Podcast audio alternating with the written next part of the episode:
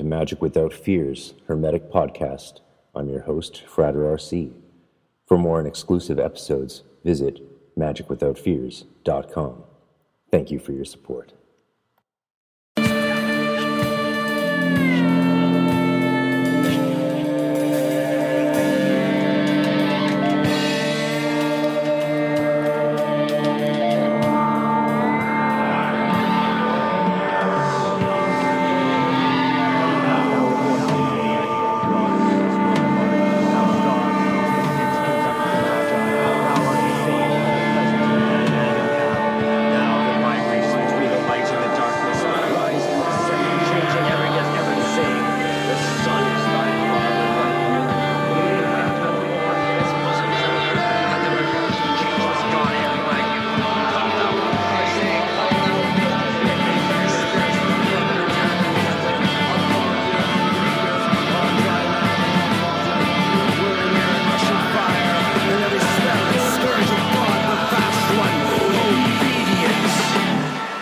To Magic Without Fears Hermetic Podcast.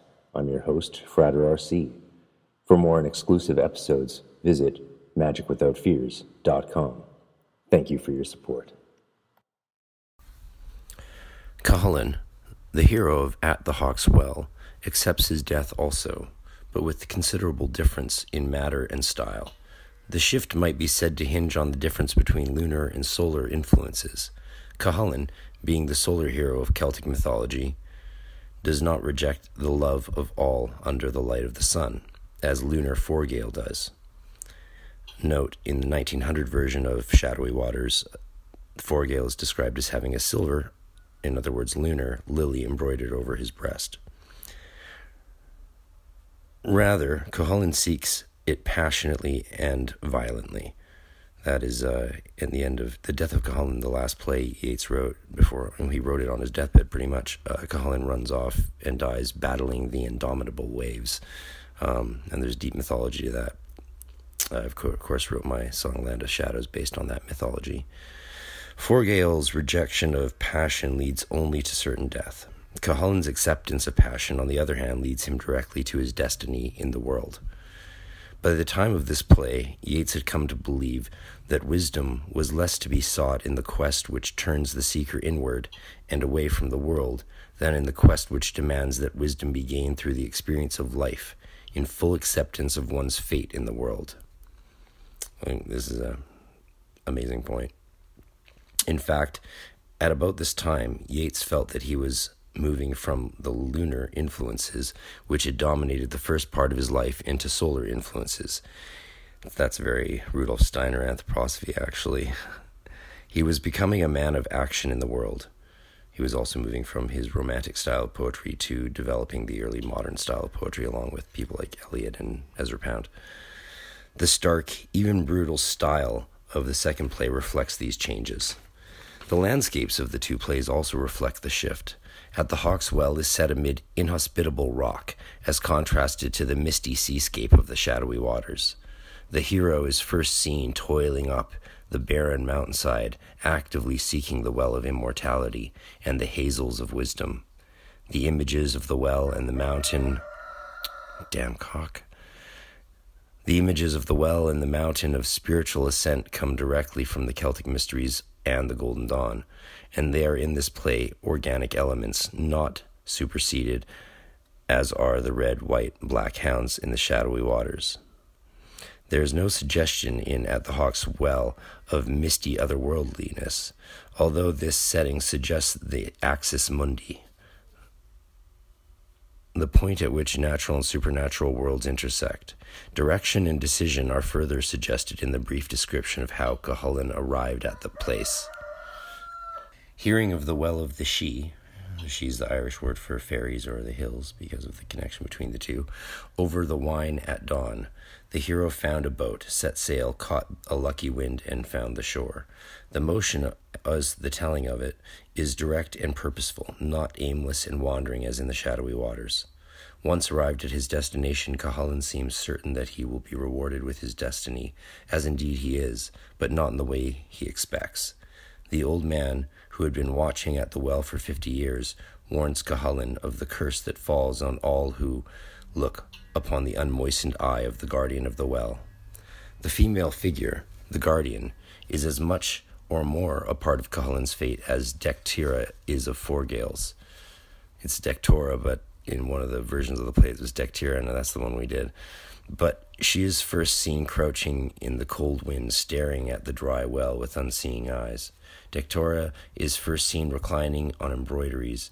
When the old man foretells Cuchulain's fate, that he will kill his own child, the audience, expected to be familiar with Cuchulain's story, knows the prophecy will be fulfilled. The hero, unafraid of the guardian, be she bird, woman, or witch, accepts the challenge, meets her eye, and is bewitched forthwith. Forgetting his purpose, Cuchulain cries, Run where you will, grey bird, you shall be perched upon my wrist. The water bubbles into the well as Cuchulain, chasing the hawk woman, goes out. The musicians note Yeats has musicians in a lot of his plays singing songs and doing interludes, which is one of the coolest things about them. They're often wearing masks as well. Lots of masks in Yeats' play. Again, a throwback to or an inspiration from Japanese Noh theater. He has lost what may not be found, till men heap his burial mound, and all the history ends. He might have lived at his ease, an old dog's head on his knees, among his children and friends. Unlike the old man whose life has been stolen by his own futile watching and waiting for what never happens, Cuchulain pursues fate. When he reappears, the spell has been lifted, and in the distance are heard the cries of Aoife, Aoife. She is the warrior woman who Cuchulain is fated to conquer, both in battle and in bed. She will bear Cuchulain's child, the son that he will slay in hand to hand combat. In the poem that closes at the Hawk's Well, the well and hazels mock him who would live the better life of wisdom. But Yeats himself said, There is no laughter too bitter, no irony too harsh, nor passion too terrible to be known, for it is only in knowing these that we come to true wisdom. We must rejoice in battle, finding the sweetest music to be the stroke of the sword. By the time Yeats came to write At the Hawk's Well, before that time, in fact, he had come to the realization that man cannot cure the spiritual malaise simply by romantically bearing his soul to the tempest. One of the interesting differences uh, worth noting here is the difference between uh, the shadowy waters of the inward journey and the outward expression of the lunar and the solar is actually more equivalent to the lesser and greater mysteries and the black and white robe transition from initiate to adept, where with the black robe you're absorbing light and learning and doing the nigredo inner alchemy of the lesser mysteries, and then when you move to the white robe and the greater mysteries, you are then projecting that light, the solar light, out like Cuchulain.